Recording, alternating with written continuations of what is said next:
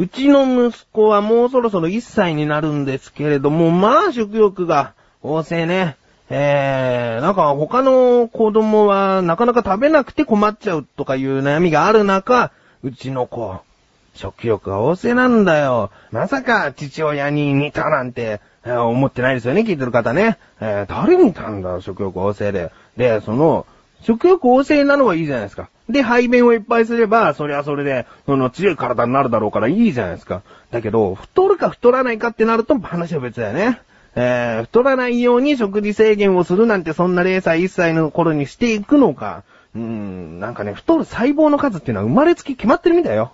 うん。それは、親の遺伝で決まってるのか、本当に、その、子供一人一人の個性として違っているのかはわからないけど、生まれた時に、その、脂肪細胞みたいな太りやすい太りにくいっていう体質になる、その細胞の数が決まってるらしいから、まあお父さんに似たとかそういう言い訳じゃないね。もうこの子は太りやすかったんだって思うしかないね。だって自分は、その、ちょっと太ってるけど、そのうちの母親と父親は太ってないんですよ。だから、生まれた時に脂肪細胞みたいなのが多かったってことだよね。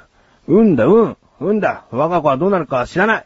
えー、でも、そんなに、そんなに食べ物に執着すんなよ。誰かさんじゃあるめえし。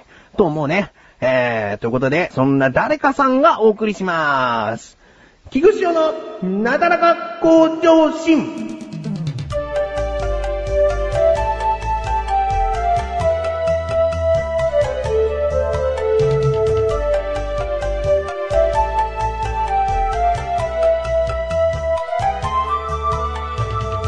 はい、ということで、久しぶりに、すごく久しぶりですね。記憶がないぐらい、前行ったのはいつだっていう記憶がないぐらい久しぶりに動物園に行ってきました。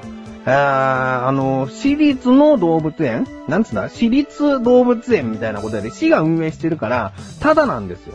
で、ただの動物園とは言うけども、ラクダだったり、ライオンだったり、キリンだったりっていうメジャーな動物もきちんといる動物園なんですよ。ね、そこに子供を連れて初めて行ってきました。うん。で、自分も個人的に動物園久しぶりだから、楽しもうと思って、動物生で見る機会っていうのはね、あんまりその普通に生きていてないから、しっかり楽しんでこようと思って動物園行きました。そしたら、その触れ合い広場みたいな、その動物と直接触れ合えるよっていう広場があるんですね。で、何が触れ合えるのかなと、ドキドキしながら触れ合い広場行きました。ね？そしたら、まず目に飛び込んできたのが、えー、ネズミ。ネズミと触れ合えるっていう、その、1メートルかける50センチぐらいの木の箱の中に、ネズミが1箱に、そうだな、何匹だな、30匹ぐらいかな？白と、その灰色のネズミが半分ずつぐらい、またこうバーっといて、で、それを手に取って、えー可愛がれるよっていうコーナーがあったんですよ。で、次のコーナーは、ひよこがいまして、で、ひよこちょっと触ってみたいなと思ったんです。うん。あー、可愛らしいなと。うん、思って、じゃあ他に何動物あるのかなと思って。今度は鶏がいて、まあそれはちょっと多少大きいよね。ネズミとかひよこに比べると多少大きいもんも、あ、触れるんだなと思って。でもちょっと自分としては、ウサギとかヤギとかも見てみたいから、こうちょっと探してみたんだけど、いないんだよね。うん、そこの触れ合い広場は、えー、ひよことネズミと鶏。鶏？なんか他の、なんか変わった鳥もいたけど、鶏っぽい、チャボっぽい、えー、鳥でした。うん。まあ、私立の動物園だし、えー、他にもいろいろ見て回れるものあるから、じゃあちょっと歩こうっつって。で、向かった先、いろいろと見たんですね。ペンギンだとか、えー、シマウマ見たり、うん、で、キリン見たりして、えー、最後の方に、虎。虎のコーナーがあって、で、人がすごい集まってたんですね。で、なんで人が集まってるのかなと思って、その檻を見たら、あのもう少しで食事の時間ですと。うん。で、その食事というのは、檻のその奥側でやるんじゃなくて、むしろそれをパフォーマンスとして見せてくれるという意味でもうすぐ食事時間ですってことなんです。うん。あ、そうなんだ。食事するところが見れるんなら、あのー寝てる虎とかね、そういうものより全然楽しめるかなと思って、じゃあこれ待ってみようよ、つって。待ってたんです。うん。で、始まりました。始まりましたつって虎が出てくるわけじゃないんです。まず、その飼育員のお兄さんがマイクを装着して出てきて、で、もうすぐ虎に餌やりをしますつって出てくるんですね。で、虎は何を食べると思いますか？なんつって。周りにはもう小さい子たちいっぱいいるから、何を食べると思いますか？つって、そのバケツをね、持ち上げるんだけど、まだ中身見せてくれない。で、何だと思いますか？つって、こう、インタビュー的にこう聞いていくのね。えー、牛肉とか言って、子供たちが答えたりするんだけど、じゃあヒントとして、お肉を見せますって。その真っ赤なね、お肉をこう差し出したんだね。で、これですよ。これは何の肉だと思いますか？つって。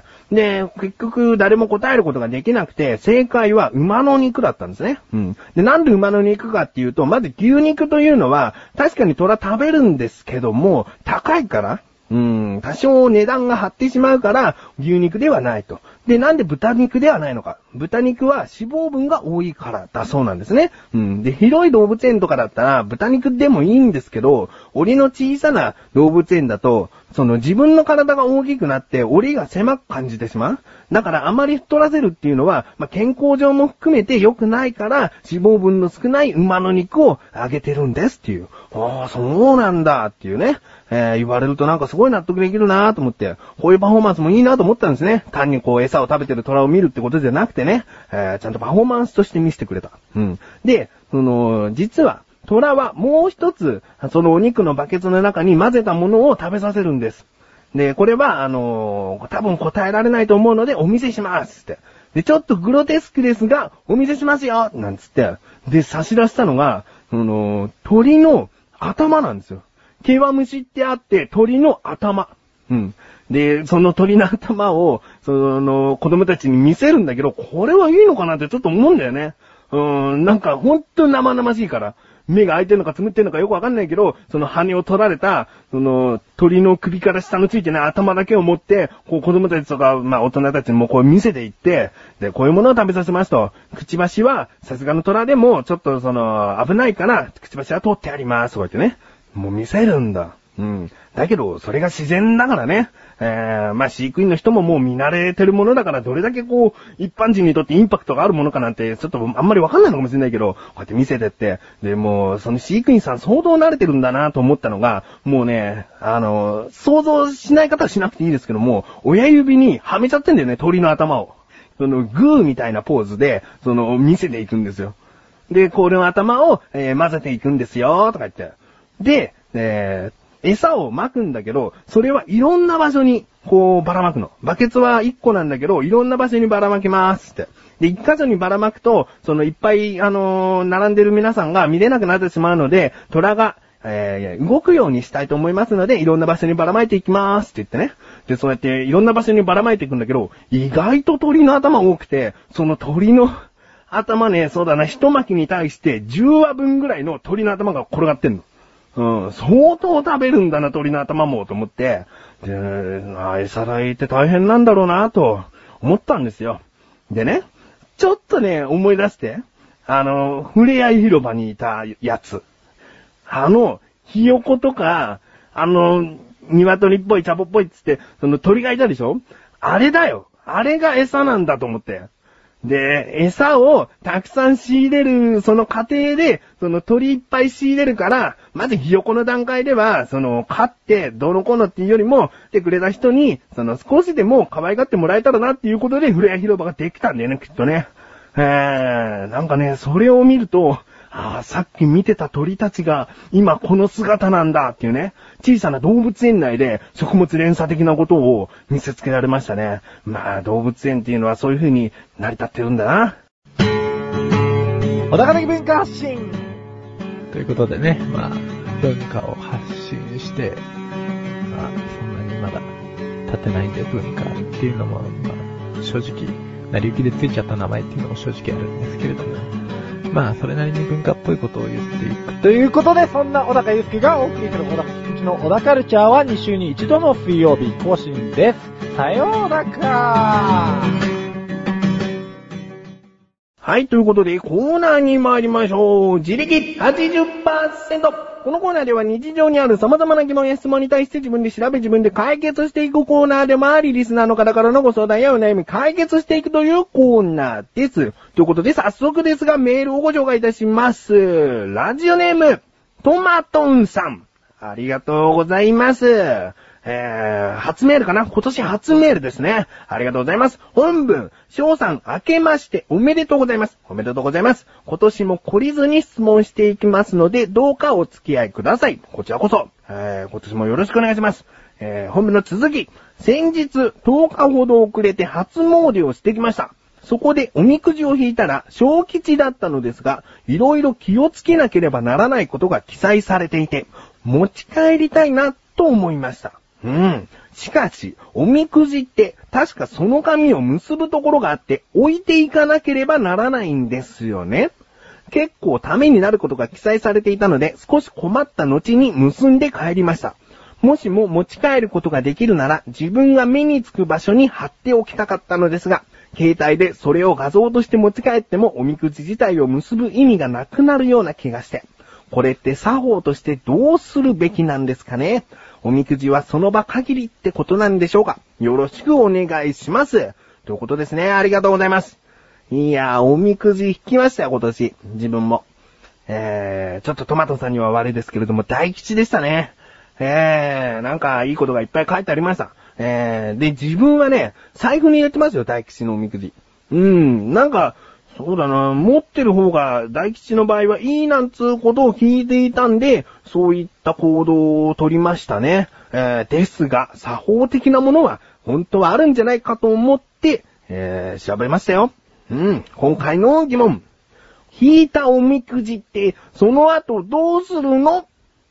ですね。調べてきました。ここからが答え。えーまずですね、その大きく言うと、おみくじというのは基本的に持ち帰っていいみたいです。うん。で、今日が出た場合、結ぶっていうのは、その今日というのをお寺に留めて、良い運勢が舞い込んできますようにという意味で、結ぶということがあるみたいなんですけれども、基本的には今日でも持ち帰っていいみたいです。ね。今日というのは、その、やっぱり自分に対してこうした方がいいとか、そういうことも記載されてるんだから、やっぱり持ち帰って、えー、こうしなきゃいけないなっていうのを常に、その、確認できるようにしておく方がむしろいいっていうことなんですよ。だから、えー基本的には持ち帰っていいみたいです。うん。で、なんでね、その結ぶということが、えー習わし的なことになってしまったのかというと、えー一説ですけれども、江戸時代、恋愛ごとに悩んでおみくじを引いた人が多くて、その縁結びという意味で結ぶ人が、その時多かったみたいです。そこからずっと来た、そういう習慣なんですね。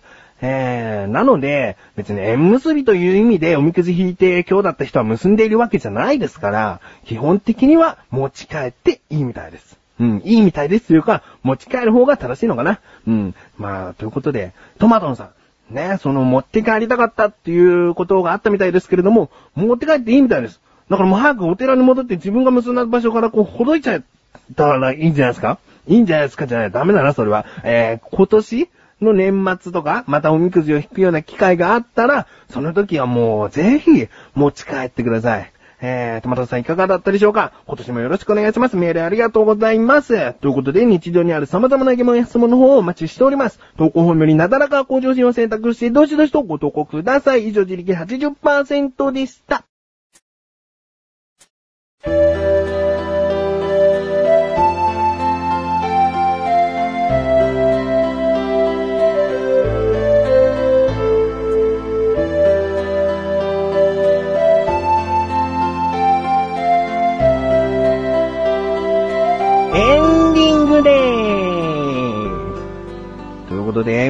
の子もですね、動物園の動物のような、その、今はとりあえず、その、食べることが生きがいみたいな感じですね。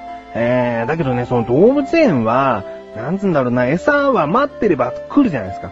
本来動物園は餌を求めていろいろとその木に登ったりだとか、どこかにその餌の群れはいないかとか、そうやって食物を探して生きてるじゃないですか。その使命を取られた動物っていうのはちょっと哀愁が漂いますよね。じーっとしてる動物なんかを見ると。うーん、なんか、本来の動物の姿っていうのは動物園ではやっぱり見せられないんだよね。でも本来の動物の姿って何？餌を与えられれば動物はじっとしてるんだよ。動物はじっとしてるってことは、それがむしろ本来の姿なのかもしれない。意味はわかんないでしょ？えー、ということでこんな意味わかんないこともたまには言っていきたいなと思います。ということで、なだらか向上心は毎週水曜日更新です。それではまた次回、お相手は菊池城でした。メガネ玉にでもあるよ。お疲れ様です。